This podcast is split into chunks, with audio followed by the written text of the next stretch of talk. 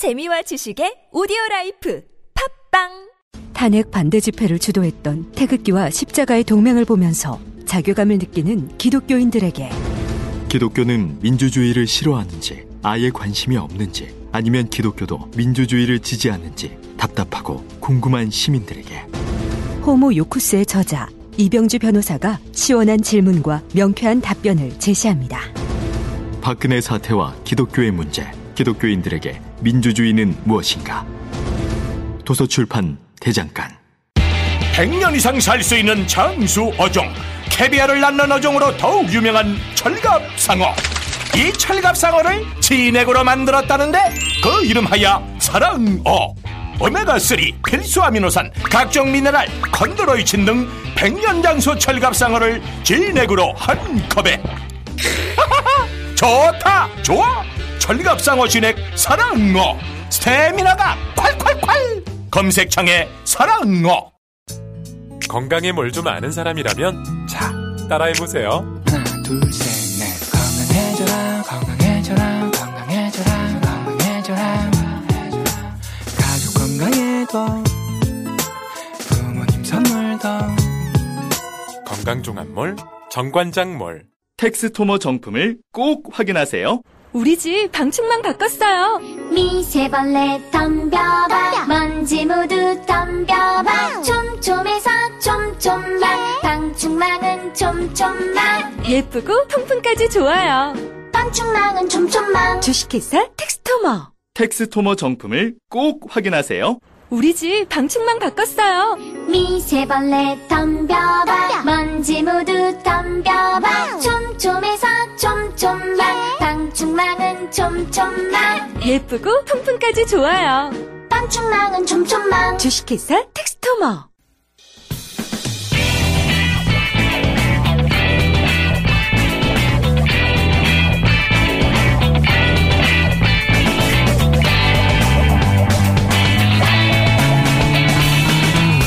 김어준의 뉴스 공장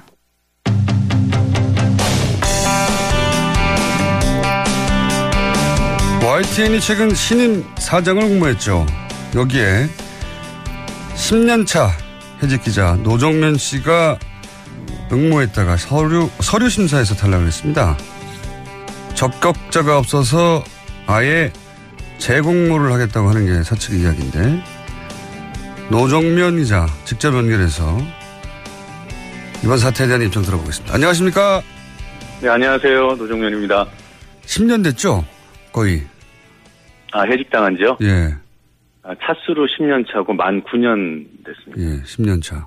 정말 오래됐습니다. 네. 그리고 본인 페이스북에도 해고 며칠 차 이렇게 계속 그 며칠 차죠 지금 이제? 오늘이 3,217일입니다. 야 정말 오래됐습니다. 너무 오래돼서 다시 한번 여쭤보겠는데 그때 당시 해직됐던 이유가 뭐였죠? 2008년도에도 지금처럼 그 YTN 사장 교체기였는데요. 예. 그때 그 이명박 정권에서 이제 이른바 낙하산 사장을 내려보내서 네. 아, 그 사장을 막는 투쟁을 제가 노조위원장 일 때였는데 그 투쟁을 하다가 아, 해고당했습니다. 그때 같이 해고당하신 분들은 그 중에서 복귀하신 분이 있습니까? 그 당시 여섯 명이 한꺼번에 네. 해고를 당했고요. 그 중에 세 명은 이제 대법원에서 승소해서 복귀를 하셨고, 예. 아, 저를 포함한 세 명은 아직 밖에 있습니다. 그렇죠. 그런데도 계속 복귀를 하겠다고 어, 이 연차 날짜도 계속 올리시고 그런 의지를 밝히시다가 어, 이번에 사장 공모에 응모하시면서 만약에 이 사장 공모에서 떨어지면 이제는 YTN으로 복귀하는 거를 꿈을 접겠다라고 하셨는데 우선 왜 응모하셨습니까? 음, 일단 YTN 뭐 언론 개혁 그 차원에서 이제 YTN 개혁이 중요하다고 봤고 어, 지난 9년의 어, 시간이 그런 언론 개혁을 위한 준비 기간이었다고 생각해요. 뭐 간단히 말씀드리면 YTN에서 제가 필요한 이유는 YTN을 조금이라도 더 개혁시키고 진일보시키는 데 기여하라 뭐 이런 게 아닌가 싶어서 어, 차장이 되면 음, 그런 일을 조금 더 적극적으로 또 주도적으로 할 수 있지 않을까 그런 판단을 했습니다. 실제 노조에서도 어, 지지 선언을 하지 않았습니까? 음, 노조에서 어, 직접적으로 특정 후보를 지지하진 않았고요. 다만 이제 언론 노조 차원 그리고 언론 노조에 소속되어 있는 방송사 어, 지본부에서 이제 지지 선언을 해주셨죠. 응모하셨을 때 저희도 인터뷰 요청을 했었고 아마 뭐 당연히 다른 언론들도 인터뷰를 많이 요청했을 텐데 네. 그때 당시 거절을 하셨어요. 결과가 나오면 예. 인터뷰했다고. 그때 거절하신 이유는 뭔가요? 어, 이번 그 사장 공모 제도가 그 뭐 일반 기업처럼 대주주나 이사회에서 일방적으로 정하는 게 아니라 이게 공영 언론이기 때문에 어, 시민들, 시청자들 의견까지 반영하는 이제 독립적인 심사 절차를 밟겠다 이런 취지였거든요. 네. 그래서 그 취지대로라면 음, 제가 나름대로는 그래도 어, 어, 많은 분들의 지지도 받고 그래서 어, 남들이 보기에 여론을 막 일으켜서 심사에 영향을 미치려 한다는 오해를 받을 수 있을 것 같다는 판단을 했어요. 음, 그래서 심사에만 집중하기 위해서 인터뷰를 거절했습니다. 음, 그렇군요. 혹시 일반의 지지를 받아서 심사에서 유리한 어, 핵- 어, 유리한 국면을 만드는 노력을 한다 이런 이야기를 들을까봐 오히려 인터뷰를 안 하셨다. 네. 그런데 이제 결국은 저희가 인터뷰하는 이유이기도 합니다만 서류 심사에서 0점을 받았다. 야, 서류 심사에서. 네, 대주주 측 심사위원들로부터 그랬죠. 네, 이게 이 사장 공모의 진행 방식을 저희가 몰라서 이게 어떤 의미가 있는 건지 잘 모르겠는데 우선 사장 공모를 어떤 식으로 했고 어 뭐가 문제인지 좀 설명해 주십시오. 네. 어, YTN은 주식회사하고 또 그 주식, 주식시장에 상장되어 있는 공개된 회사이기 때문에 이사회가 당연히 있고요. 이사회에서 경영진을 보통 이제 선출하지 않습니까? 네. 그리고 주주총회에서 승인을 하면은 이제 사장이 되는 건데, 어, 일반 공기업들은 그 사장 후보 추천위원회라는 그 별도의 법률적인 제도를 갖고 있습니다. 아시겠지만. 예. 그 YTN도 원래는 그 사장 후보 추천위원회 줄여서 사추위 제도가 있었어요. 예. 근데 그 제도를 이명박 정권 때 일방적으로 없애버렸습니다. 배석규 사장 당시에. 음. 아, 그래서 그 제도를 이번에 8년 만에 다시 부활시킨 거예요. 예. 이 의미는 최소한 공기관처럼 이사회로부터 독립돼 있는 별도 기구에서 사장 후보의 자질과 자격만을 검증해서 그 사람을 네. 평가한 결과를 이사회에 올리고 그 결과를 가지고 이사회에서 최종 승인을 하는 이런 이제 절차를 밟기로 돼 있었고요. 네. 어, 구체적으로는 이 사장 후보 추천위원회 위원을 다섯 명으로 구성하고 있습니다. 네네. 어, 이 다섯 명 중 한 명은 사원 대표 격, 네. 또한 분은 YTN이 어, 시청자를 만나는 언론사이기 때문에 시민사회, 시청자를 대표하는 분 음. 이렇게 두 분이 들어가고요. 나머지 세 명은 대주주 측에서 어, 지명한 사람들이. 대주주라고 하면 뭐 한전, 마사회, 인삼공사 이런 데를 말씀하시는 거죠? 예, 맞습니다. 한전 KDN, 마사회, 인상공사에. 그런데 지금 언론 보도상으로는 바로 이 한전, 마사회, 인삼공사에서 0점을 줬다는 거 아닙니까? 맞습니다. 그렇게 알려졌는데 지금 그거는 뭐 사실입니다. 그래서 그렇게 0점을 받으면 다섯 명 중에 세 명이 0점을 줬기 때문에 이 통과할 수가 없는 상황이고 결정적으로 이 공기업 대주주들이 노정면을 원하지 않았기 때문에 탈락한 것으로 이렇게 보도가 됐는데 이 네. 공기업 그러니까 한전, 마사회, 인삼공 인삼공사가 0점을 준 이유는 뭐라고 보십니까? 뭐 저를 평가해서 0점을 줬다면 제가 뭐 능력 부족이라고 생각해야죠. 어 공개적으로 어, 뭐 공정하게 진행된 심사에서 제가 0점을 받았다면 제가 반성한 일 반성할 일인데 어 저는 저를 파- 평가하지 않았다고 판단해요. 그 이유는요? 이미 네. 이미 떨어뜨리기 위해서 어, 시나리오가 짜졌고 그 시나리오대로 담합을 한 결과로밖에 어, 판단할 수가 없습니다. 아, 요번 평가 그 항목들이 네. 정치적인 중립성, 경영 능력, 뭐 도덕성, 뭐 이런 것들이거든요. 네.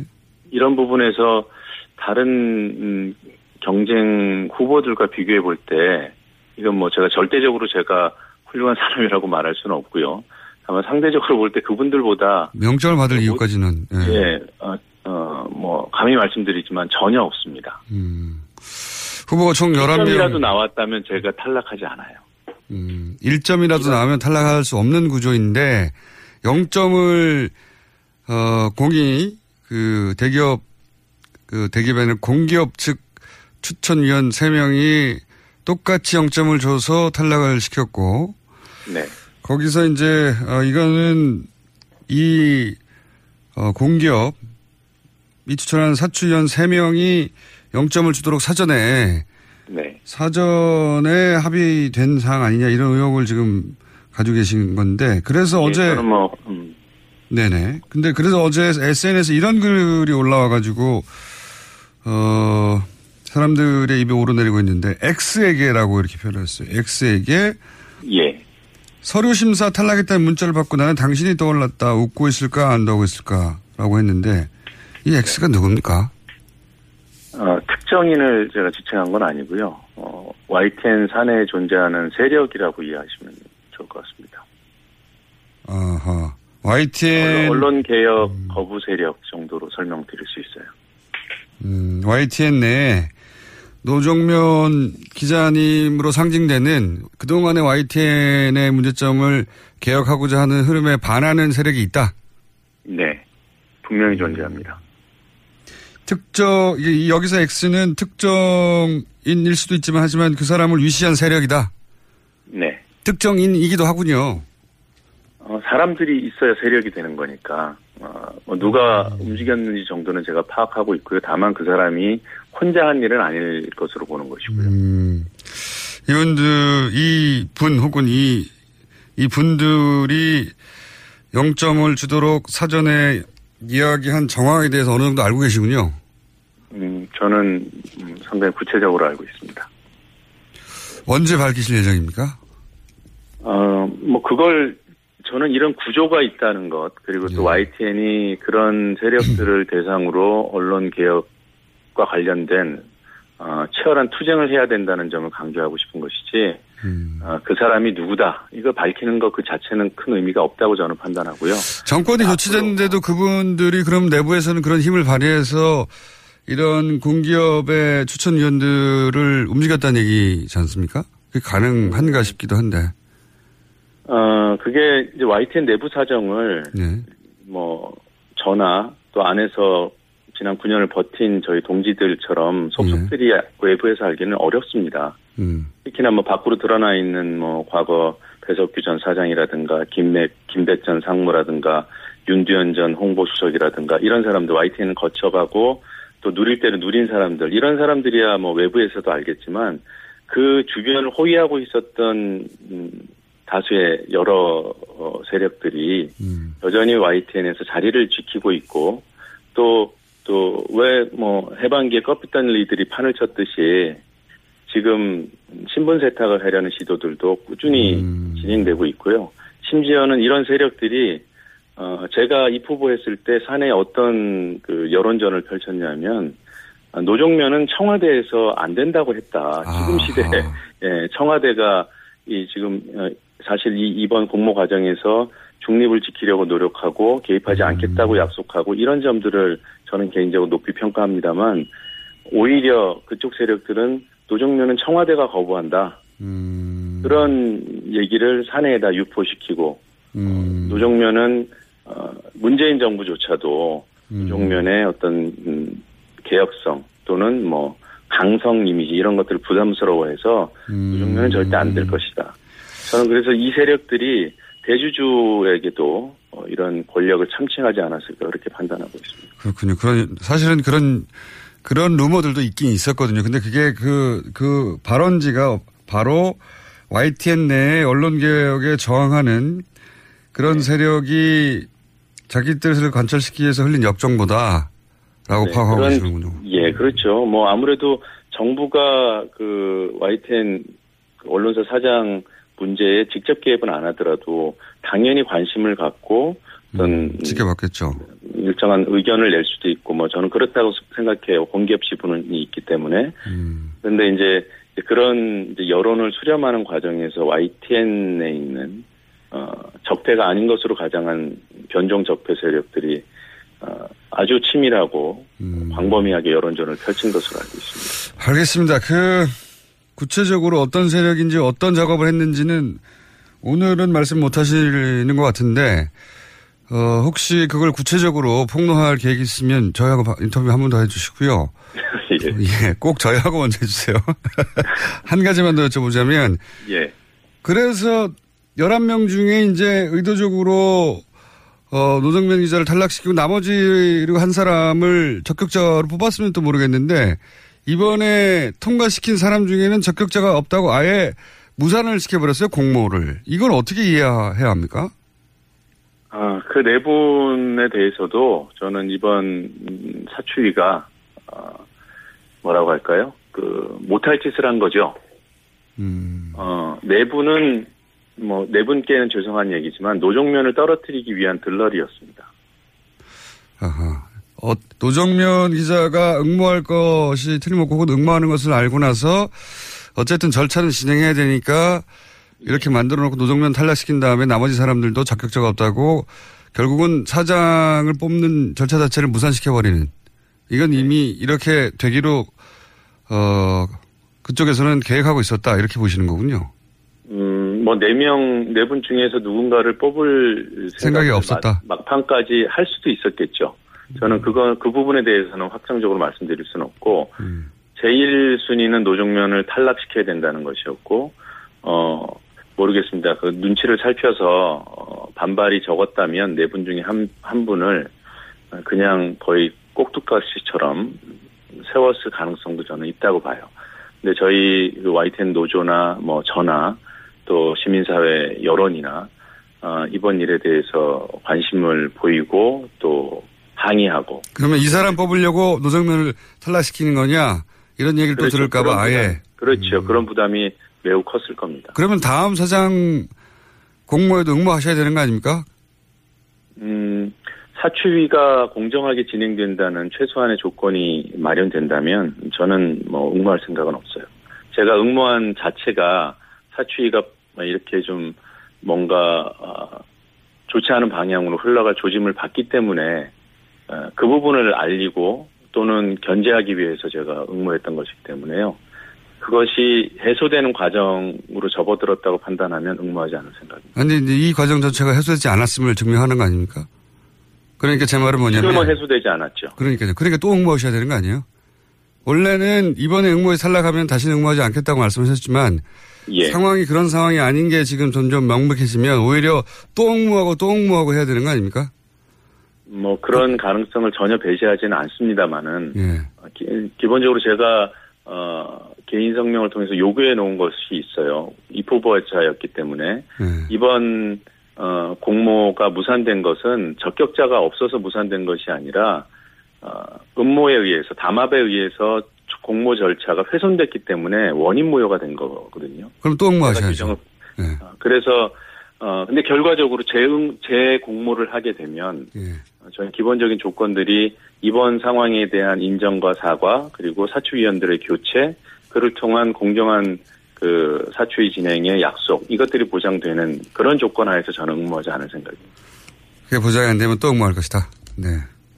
그렇게 해석할 수도 있겠군요. 음, 예, 뭐 지금 더 구체적으로 말씀드리긴 좀 곤란하고요. 예. 왜냐하면 이런 이런 문제를 드러내기 위해서라도 계속 응모해야 되는 게 아닌가는 네, 본인은 괴로우시겠지만 네, 예. 저는 그 이번 상황을 제가 뭐 그 일신의 영달이나 또는 어떤 사람들은 그러더라고요. 제가 소영웅주의의 발로로 이런 행동을 했다고. 아, 근데 그런 분들께 말씀드리고 싶은 것은 아, 말씀을 그렇게 쉽게 하시지 말았으면 좋겠어요. 예. 인생을 걸고 하는 일이고. 예, 10년을 버틴 일인데요. 알겠습니다. 오늘은 저희가 여기까지 듣고요.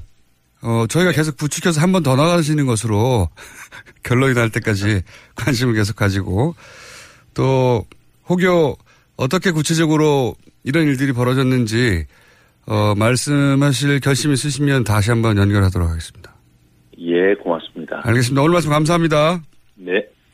지금까지 해직 기자 10년 차 노정면 씨였습니다.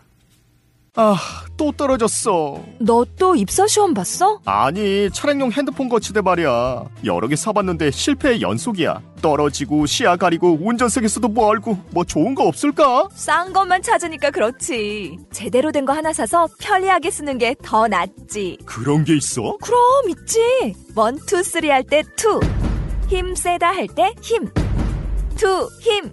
투 힘? 두 배로 힘이 세다는 건가? 네이버 검색창에 투 힘을 검색해보세요. 오빠, 우리 어디 가는 거야? 장수 가지. 와, 우리 말 타러 가는 거야? 그렇게 좋아? 고민하지 말고 장수로 오세요. 온 가족이 즐기는 승마 체험과 국내 최대 규모의 말역사 체험관 등 장수에는 정말 볼 것, 누릴 것들이 넘쳐난답니다. 말의 심장 소리를 직접 느껴보는 장수에서의 하룬 여행. 장수는 항상 가까이 있습니다. 주말 여행은 장수로. 승마 체험 예약은 063-350-5486.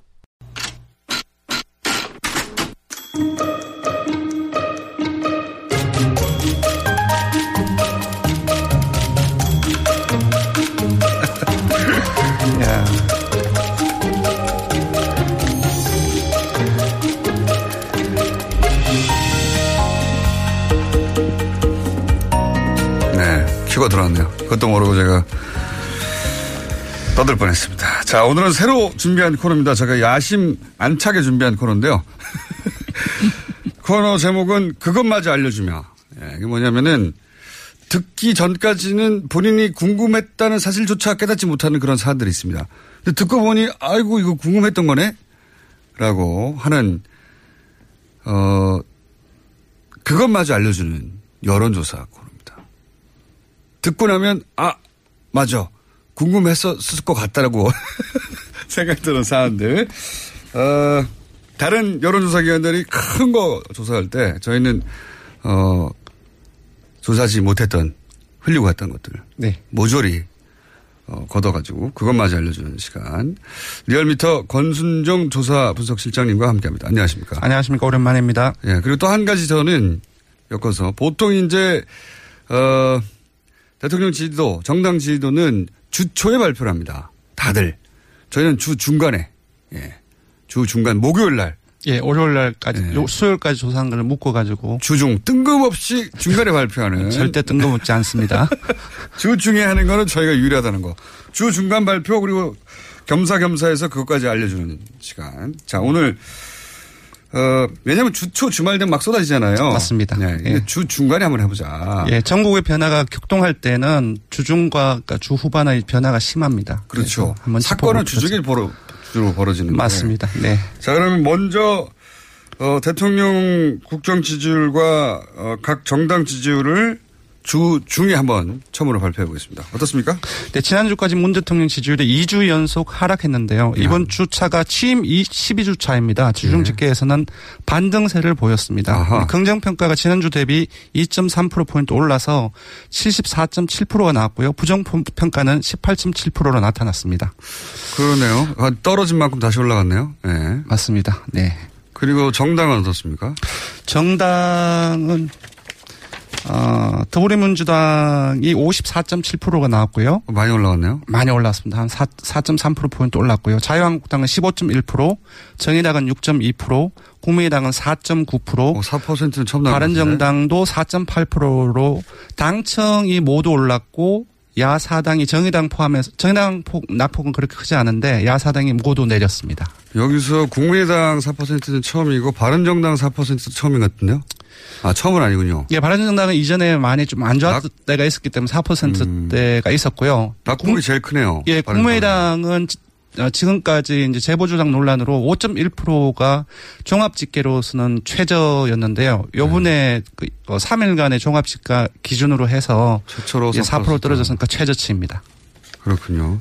의원님 분석을 잠깐 해보죠. 대통령 어, 주 중간에 어, 중간 합계 지지율이 2%가 올라간 이유는 뭡니까? 일단은 두 가지로 보고 있습니다. 그 지난 주말부터 이번 주 주초에 크게 하도가 되었죠. 하나는 대기업 고소득자. 이제 정, 어, 당청의 용어로는 초가 앞에 붙었는데, 네. 예, 대기업 고소득자 정세 방침과. 초고소득이 맞긴 맞죠, 그 정도면. 맞습니다. 근데 한국당의 충북도내 발언이 있었죠. 음. 덜치 발언부터 시작해서 여러 가지 SNS 해명 논란, 거짓말 논란 그런 부분들이 네. 이제 확대가 됐는데 이 두 가지가 영향을 미친 것으로 보입니다. 그러면 증세 논란은 보통 집권 여당의 지지를 떨어뜨리는데요, 통상. 맞습니다. 보통 세금 관련해서는 이제 지지율 하락 요인이라고 모두가 인식을 하고 있는데 이번엔 좀 다릅니다. 음. 이제 박근혜 정부 때는 여러분 많이 기억하실 겁니다. 연말 정산 세금 폭탄 기억하시죠? 그때 난리 났었죠. 예, 그리고 담배값 인상. 그때도 난리 났었고요. 예, 저도 담배를 피우는데 엄청나게 저도 조금 욱했던 적이 한꺼번에 있었거든요. 500원도 아니고 2,000원 예. 올라왔잖아요. 예. 유례가 없는. 그때는 사실상 지지율 하락 요인이 크게 작용을 했고요. 이번엔 조금 다른데요. 그 이유는 제가 보기에는 기존 같은 경우는 서민들한테 부담을 지우는 것이었는데 간접세의 성격이 네. 많이 나- 많았기 때문에 이번 주 같은 경우는 물론 이제 그 당청에서의 프레임에 대한 프레임을 동화한 부분들이 있기는 있, 있지만 좀 아주 잘 사는 대기업과 고소득자에게 한정된 정서로 5억 국민들이. 네. 인식을 하고 있다는 거. 왜냐하면은 예. 이 5억 이상 얘기를 듣다 보면 5억 이상 어, 소득자들이 불만 있을 수 있어요. 2% 올랐다 하더라도 왜 우리한테만 하느냐. 그렇지만 그 얘기를 들은 5억이 소득이 안 되는 분들은 나 그 세금 낼 테니까 5억 벌게 해줬으면 좋겠다 이렇게 생각하거든요. 예, 이거는 조사 결과, 결과로도 나타났습니다. 지난주에 요 종세, 정세 관- 관련 안- 방침에 대해서 어떻게 생각하는지 여론조사를 해봤는데 무려 85.6%가 찬성 여론이 나왔습니다. 그러니까 대통령 지지율보다 더 높은 거죠. 예. 그러니까 이 경우에는 대통령 지지율보다 더 높기 때문에 이런 사람들이 있는 겁니다. 그러니까 문재인 대통령은 반대하지만 정세 방침에 대해서는 찬성하는 사람들이 네. 나타나는 거죠. 좋다. 음. 그래서 이런 부분들의 일부가 그 우호적인 태도로 돌아설 여지가 있는 것이죠. 그리고 또 한 가지 드는 생각은 뭐냔 말이죠. 이런 증세 논란 예전에 이제 종부세 논란 때도 사실 유사한 구조였거든요. 국민 대부분이 종부세하고 상관이 없었어요. 종부세 대상자가 1, 1 몇 퍼센트였으니까요. 네. 그러니까 나머지 98%는 찬성해야 되는데 당시에는 어 그 보수 매체들이 그 세금 폭탄이라고 일반인들은 상관이 없는데도 불구하고 그런 프레임을 공격해서 먹혔어요. 그때는 지금도 프레임 점쟁이 정말 그 거대하게 일어나고 있는데 안 먹혀요 이번에는 예. 신기하게 저도 보수 매체가 이걸 세금 폭탄 뭐어 뭐라고 합니까 저 무슨 용어 세금 폭탄 또 하나 용어가 있는데 하여튼 여러 가지 용어로 결국은 세금을 올리는 거에 대해서 어 굉장히 집중적으로 비판하고 있거든요 보수 네네. 매체들이 네. 표적 증세 네. 예. 그런데 그런데 예. 안 먹히고 있네요. 아, 근데 안 먹힐 것이다라고 또 단정하기는 조금 이런 측면이 있습니다. 왜냐하면 예. 어제 그 이재명 성남시장이 이제 부자 정세에 이어서 서민 감세해야 된다. 네. 이게 또 치고 나오셨어요. 서민 감세는 지금 예, 또 그리고- 자유한국당의 프레임인데 예, 또 그리고 이제 정치권 일부에서는 이제 사실상 이제 공약을 실현하기 위해서는 예산이 많아야 되는데 그래서 어 중산층 일부까지도 정세를 해야 된다는. 된다. 그러니까 좀 상충하는 여러 가지 정세 어, 정- 정세 방향성이 좀 많이 나오고 있기 때문에 알겠습니다. 조금 봐야 될 자. 것 같습니다. 네. 일단 지지율이 어, 대통령과 여당이 집권 여당이 지지율이 반등을 했고 그게 첫 번째고 네. 나머지 야당들은 하다 하락했는데 어, 낙폭이 가장 큰 것은 바른정당입니다. 국민의당 그러니까 우선 정의당은 낙폭이 적고 네.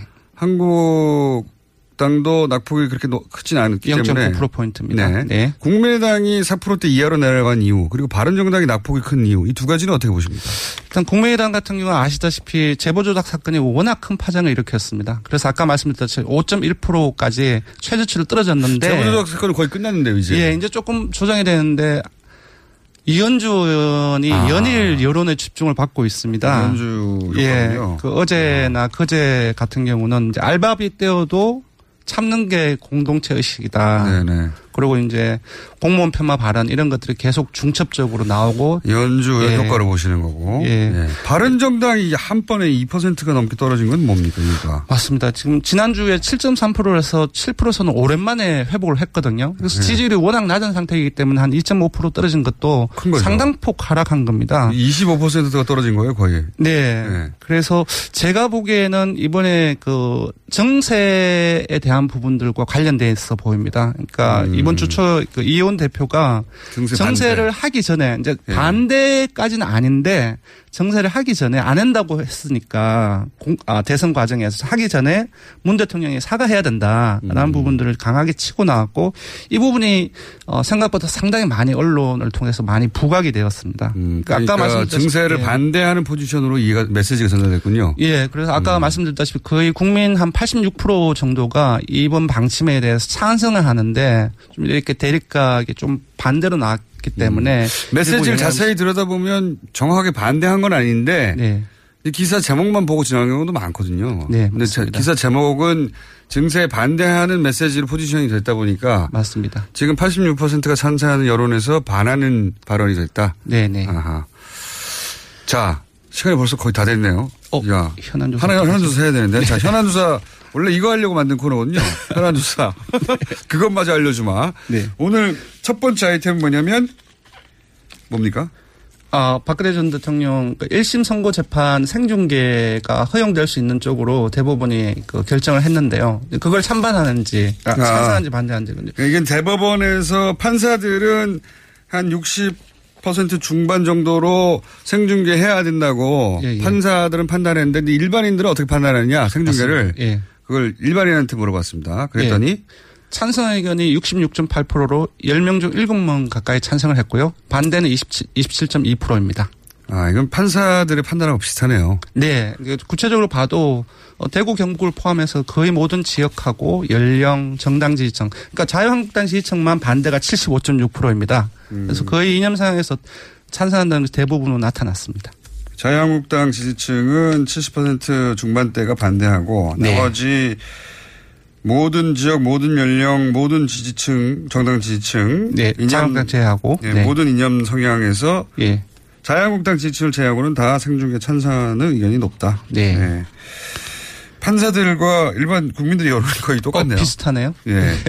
자 오늘 여기까지 하고 어, 조사 기호 말씀해 주시고 첫 번째 시간을 마치도록 하겠습니다.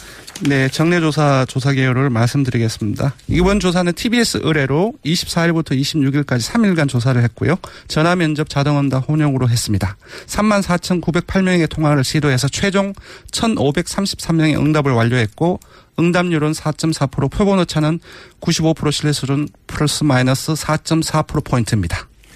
자 앞으로 저희가 뭘 어, 그것마저 알려드릴지 궁금하신 점이 있으면 문자로 주세요. 저희가 다 조사할 테니까 아무리 사세, 사수해도 상관없습니다. 제목을 보십시오.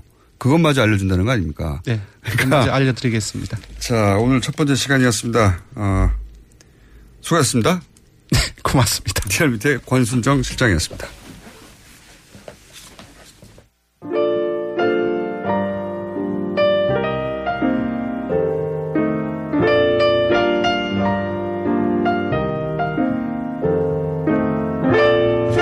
불친절한 AS. 어, 노정면 기자님이 나오시니까 오랜만에 정통 시사 같네요.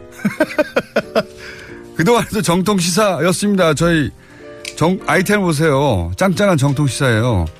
제가 정통 시사 진행자가 아니라서 그렇지. 아이템은 정통 시사입니다. 네. 노정면 기자님에 대해서 문자가 많이 왔습니다. 어, 응원, 지켜보고 응원하고 있다고. 자, 그리고 내부자 둘 코너 두, 두 주 만에 돌아왔더니 그, 문자 많네요. 네. 내부자 둘 코너를 보면 공장장이 극한 직업인 것 같아요. 극한 직업 맞습니다. 어, 고기 작업을 해서 장갑을 끼고 일하는데 장갑 빼기 싫어서 그동안 문자를 안 보내다가 시사 요정이란 말에 욱해서 문자를. 회사가 상암동입니다. 네. 직선거리로 제가 제일 가까울 텐데 한 번도 못 봤어요. 누가 누가 가깝냐 뽑아주면 스튜디오로 가겠습니다. 필요 없고요. 안 오셔도 됩니다. 시드니에서 출첵입니다. 거리 말고 충성도로 체크해주세요. 꼭 발표합니다. 기대해 주십시오. 네, 누가 누가 뭐랬었나 여기까지 하겠습니다.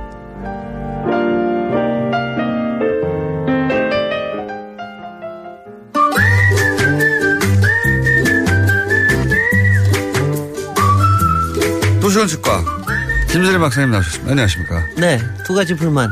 네. 요정은요, 네. 이슬만 먹고 삽니다. 두 번째. 요괴라고 그것마저- 제가 요괴.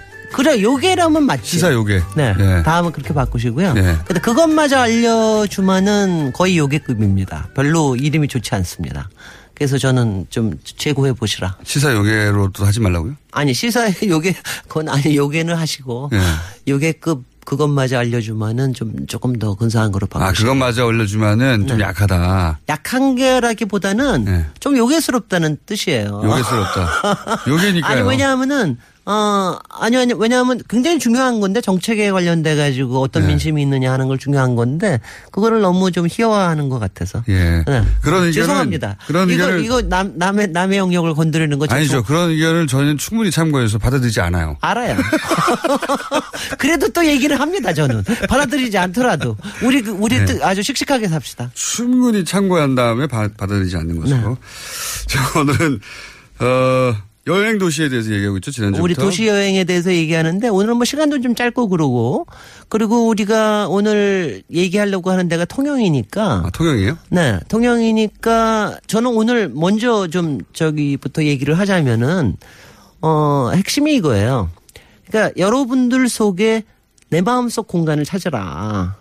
라고 하는 거예요. 이거 특히 도시 여행이나 여름 여행에서 자기 마음속의 공간을 찾아가는 게 굉장히 중요한데 어 통영이 바로 그런 겁니다. 내 마음속 그 공간 같은 그런 왜 그런 느낌이. 거죠? 저는 안 가봐가지고. 근데 안 가봤다는 게 말이 돼. 고제에서 났잖아. 고제에서 자라셨잖아요. 진해에서 태어났습니다. 진해 글쎄. 예. 진해에서 있었는데 어떻게 거기 거기로 안 가요? 통영은. 진해에서 다섯 살까지 살아서 그러니까 이런 이- 이게 아니 그 다섯 살까지만 살고 그 다음에는 서울에 와서 중고등학교 그 다음에? 부산에 살다가 중학교 때부터 서울에 살았어요. 아니 그래도 말도 안 되는 거죠. 왜 그러니까 말이 안 이게? 문제냐면은요. 발끈. 자기가 가까이 있는 데는 찾아가 보지 않는다는 게 이게, 이게 참 문제고요. 진해하고 통영은 그래도 다섯 살이 가긴 멀어요. 어, 아니, 그니까, 저, 엄마, 아빠하고 같이 가셨어야지. 아니면 좀 책을 읽든가. 그때도 통영이 가볼 만한 곳이었습니까? 아, 그럼요. 그때는 지금보다 훨씬 더 로맨틱했죠. 70년대 훨씬 초반인데요, 더. 제가. 그때. 어, 70년대 초반이 바로 제가, 네. 제가 왜 통영이 제, 마, 제 마음속 공간이냐 중에 하나인데. 그 시절에 연애하셨구나. 어, 연애했습니다. 배 타고 여행했습니다. 한려스토에서. 그래서, 그래서, 예. 저기 했는데, 어, 제가 이제 트- 통영에 대해서 특별히 얘기한 건 지난번에 베를린 얘기하면서 베를린에 네. 이제, 어, 우리 김정숙 여사께서 베를, 저기, 통영에 동백 어, 나무를 갖다 이야, 심으셨잖아요. 대단한 윤희상. 작곡가, 윤희상 작곡가가 이제 바로 통영 출신입니다. 윤희상 작곡가가 지금 한국으로 못 돌아오고 있거든요. 못 돌아오고 유해가. 못, 도- 네, 유해도 못 돌아올 뿐 아니라 지금 뭐 생가터도 뭐 지금 막 부셔버리고 뭐 지금 난리예요. 그래서 이제 월북 작가라고. 네네. 네. 근데 그거는 뭐 다 이제는 다 clear가 된 건데도 그런데 그 통영에 있는 동백나무를 대신 가서 심었죠. 고향의 나무를. 그 굉장히 그. 동백나무가 통영시의 나무이자 꽃이에요. 어, 다 시마다 시 꽃이 나무가 있는데 근데 어, 베를린에 심는 거는 제수초는 굉장히 좋았으나 그 살아남기는 좀 어려울 겁니다. 베를린이, 베를린 무지 춥거든요. 아니, 아마 흙도 갖다가. 일부 가져왔었죠. 어, 그렇습니다. 예. 네. 그, 아니, 왜냐면 그래서 아마도 김정숙 여사 마음속에도 통영이 윤희상 작곡가에 대한 존경과 더불어서 그런 마음속 공간이 왜 않았을까. 통영이 멋진 도시입니까? 아, 근데 이제 이렇게 그렇게 너무 이제 오- 그렇게 하지 말고요. 그렇게 하고 싶어요. 일단은 오. 바다와 예. 어, 섬들이 이제 굉장히 많은데 아니에요. 네. 근데 여기가 뭐냐 정말 정말 재밌는 게 이순신 장군의 마음의 고향이기도 해요. 한산도. 왜, 왜. 그렇습니까? 아니 바로 한산도에 가까우니까? 어, 저기 사, 아, 아니 가깝기 뿐이야 바로 앞 앞에 있는 거고 여기에 저 수군 통 저기가 있었으니까. 그렇다고 해서 마음의 고향인 줄은 어떻게 아세요? 아니 한산도에서 글을 썼잖아요. 한산도 수루 수루에 앉아서. 네. 난중일기에 통영 나오나요? 아 그럼요. 아니 그러니까 통영이라는 말을 그때 쓰지는 않았죠. 네. 그러 그러니까 그래 그래서 분명히 왜냐하면 그 그때 분위기가 네. 아마도 통영의 그 바- 저기 한려수도의 분위기가 저는 이순신 장군의 마음 속에도 있었을 거라고 생각해요. 그리고 아마 이순신 장군 마음 속에는 그 바다와 네. 그 있는 이렇게 떠 있는 섬이 아마 뭐 이렇게 그야말로 이렇게 쫙 이렇게 뭔가 뭔가 이렇게 호령할 수 있는 거로 보이지 않으셨을까? 뭐 이런 이런 생각도 해보고요. 아, 근데 그- 이게 그 섬들이 본, 본인들의 수군처럼 보였을 것이다. 그랬을 수도 있을 거라고 생각합니다. 그리고 거기에 제 바다를 다, 다 알아내고 어디가 네. 이제 목이고 이런 걸 다 알아내는 이런 과정들이 그러니까 이게 다 다른 마음에 다른 게 들어가 있어요. 근데 이제 통영이 재밌는 게 바로 여기에 군 그야말로 병창 기지가 있었기 때문에 여기에 산업도 굉장히 많이 발달됐습니다. 장사도 음. 굉장히 많이 했고 그리고 이 주변에 이제 뭐 농업이나 이런 것도 농산물도 여기에 다 들어오고 그래서 통영에 보면은 먹을거리도 많고 왜 공예품이 많잖아요. 안 가봐서 모릅니다. 아, 뭐, 아니 그건 가봐서 아는 게 아니라 통영 칠기가 유명한 정도는 알아야지. 안 가봐서 모릅니다. 아니 근데 이제 바로 그런 것 때문에 안 가본 게 아니라 이제 바로 그런 것 때문에 그러니까 한 공간이 여러 가지 느낌을 가질 수 있는 게 바로 이제 통영의 장점이죠. 통영이 이제 어 그야말로 이제 군대도 있지만 그리고 여기서 엄청난 어 전쟁도 있고 그랬지만 거기에 숨어져 있는 이제 서정과 감성과 이 부분. 근데 여기서 다른- 이제 여기서 다른 하나만 다른 더 점, 얘기하면은요. 다른 거 다른 점이 뭐예요? 어, 통영만의. 아니 바다하고 섬이 지금 뭘 다 그걸 물어보고 그래요. 아니 바다와 섬이 있는 아니, 곳이 다른 것도 있는데 이렇게 이렇게 얘기하시면 조금 예. 좋을지 몰라. 제가 그 얘기 하려고 왔는데 어 노무현 대통령이 통영이 마, 저기 정말 마음속의 공간이셨어요. 네. 제가 이제 왜 그걸 알았냐면은 그건 직접 대면에서 말씀하시다가 네네 나누다 2004년인가 이렇게 저기 했는데 통영항이라고 하는 그림을 청와대에서 구입을 했어요. 예. 근데 그게 이제 어 정말 무슨 뭐 피카소가 그린 것보다도 더 느낌이 강해요. 코발트 음. 블루로 해가지고 전영님이라고 하는 굉장히 오래 나이가 그때도 벌써 90 넘으신 넘으신 음. 분인데 이런 분이 그리신 그림을 통영항을 사셨어요. 음. 아, 그 제가 그걸 기사에 보고 내가 너무나 신기했어요. 음. 왜냐하면 뭐 통영을 좋아하신다는 것도 그렇지만 어 그런 그림을 살 수 있는 이런 안목이라는 게 굉장한 거 아니에요. 그래서 왜 사는지 물어보셨어요? 어, 어, 그래서 이제 그 다음에 한번 제가 테이블에 한번 앉을 기회가 있어가지고 궁금해가지고 물어봤습니다. 네. 한번 물어봤다가 한 30분, 30분쯤 묶여가지고. 말이 많은 분이니까. 통영이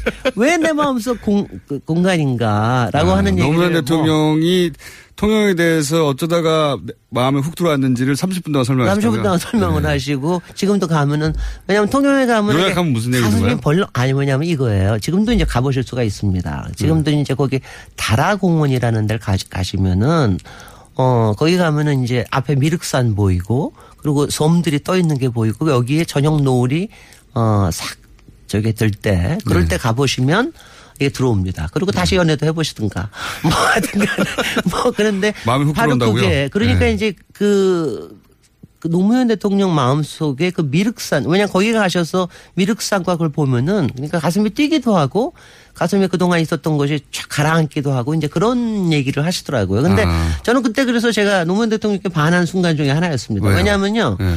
우리 김어준 고향장께는 반할 수가 없는 게 네. 자기가 좋아하는 내 마음속 공간이 없는 사람은요. 왜 없다고 생각하세요? 많은데 아, 저도. 있겠죠. 그러니까 그건 나중에 얘기합시다. 내 마음속 네, 공간을 가지고, 뿐. 가지고 있는 사람이 그 공간에 대해서 얘기하는 거의 이 깊이라는 거는요 굉장히 다릅니다. 그래서 음. 자기가 왜 윤희상 공간을 마음에 담았는지 선생님도, 설명하는 데 반하셨다고요? 윤희상 선생님이 네. 그 앞에서 자기 고향에서 통영 앞바다에 그, 그 양반이 얘기한 건 딴 것도 아니에요. 그냥 바닷물이 철석되는 파도 소리만도 죽겠는 거예요. 말하자면은. 이제 그런 얘기를 하실 수 있는 거. 그리고 이제 저기 그 전영님 작가도 어, 통영 출신인데 그 자기 안에 들어있는 그 자기의 고향을 그렇게 그려낼 수 있는 거. 그 다음에 가령 어, 박경리 선생님의 토지 같은 경우에는 그 토- 통영에서 잘하셨잖아요. 근데 왜, 왜 통영에서 이순신, 전영님, 윤희상, 박경리 그 외에도 굉장히 많은 분들이 왜 태어날 수 있었을까? 다른 동네에서도 많은 위인들이 태어났어요. 아니에요. 그것도 분명히 있지만 예. 그런 것들이 태어날 수 있게끔 되는 그 판타지가 있습니다. 통영만에. 통영만. 그걸 보고 자라게 되면. 네, 그게 예. 있습니다. 그 그래서 그런 영혼이 풍성하게 그래서 그게 된다.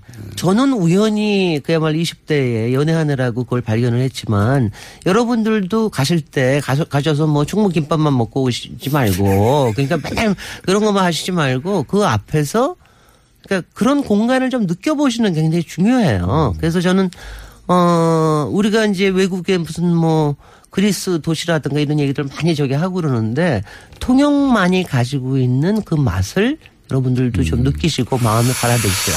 내일 황교익 선생님한테 통영에서 먹거리 뭐 있나 물어봤는데. 그리고 거기 거기는 고기는 없어요. 아니, 그래요? 고기는 고기에 관련된 없는 세상에 어디 있습니까? 네. 고기 아니 있기는 있지만 고기에 관련된 요리 자체가 없는 거죠. 괜찮습니다. 네, 네. 괜찮습니다. 구워 먹으면 돼요. 저는. 그리고 이제 가시면 어, 거기에 이제 지금 굉장히 유명한 게 동피랑 서피랑 같은 경우에. 동피랑 서피랑은 어, 그건 이제 벽화 마을인데. 마을이다. 그것도 너무 얼마나, 웃- 얼마나 웃겨요. 시에서는 없애려고 그러는데 그냥 민간 단체들이 그 예술가들이 모여가지고 자기네들끼리 국제 무슨 벽화전 해가지고 만들어가지고 보존하는 거예요. 지금 제일 유명한 게 어. 마을 벽화, 마을 네네. 벽들을 그림을 벽- 그려서 벽화를 그래서 그게 어 서피랑부터 시작을 해가지고 동피랑 이렇게 해가지고 이제 늘어나고 있고요. 통영이 국제 문학 문학제 음악제가 굉장히 유명한 거 아십니까? 그건. 들어봤습니다. 그것도 않았지만. 윤희상 때문에 생긴 거고. 그 다음에 남망산 조각공원을 가시면 아 정말 세계적으로 유명한 그 자- 조각가들의 아 그 제가 통영에 갈 때마다 아니 왜 여기에 세계적인 게 다 모여 있는 거야. 이런 느낌이 들 정도로 참 대단한 음. 알겠습니다. 스피릿을 가지고 있습니다. 김진애 박사님이었습니다. 감사합니다. 안녕. 안녕.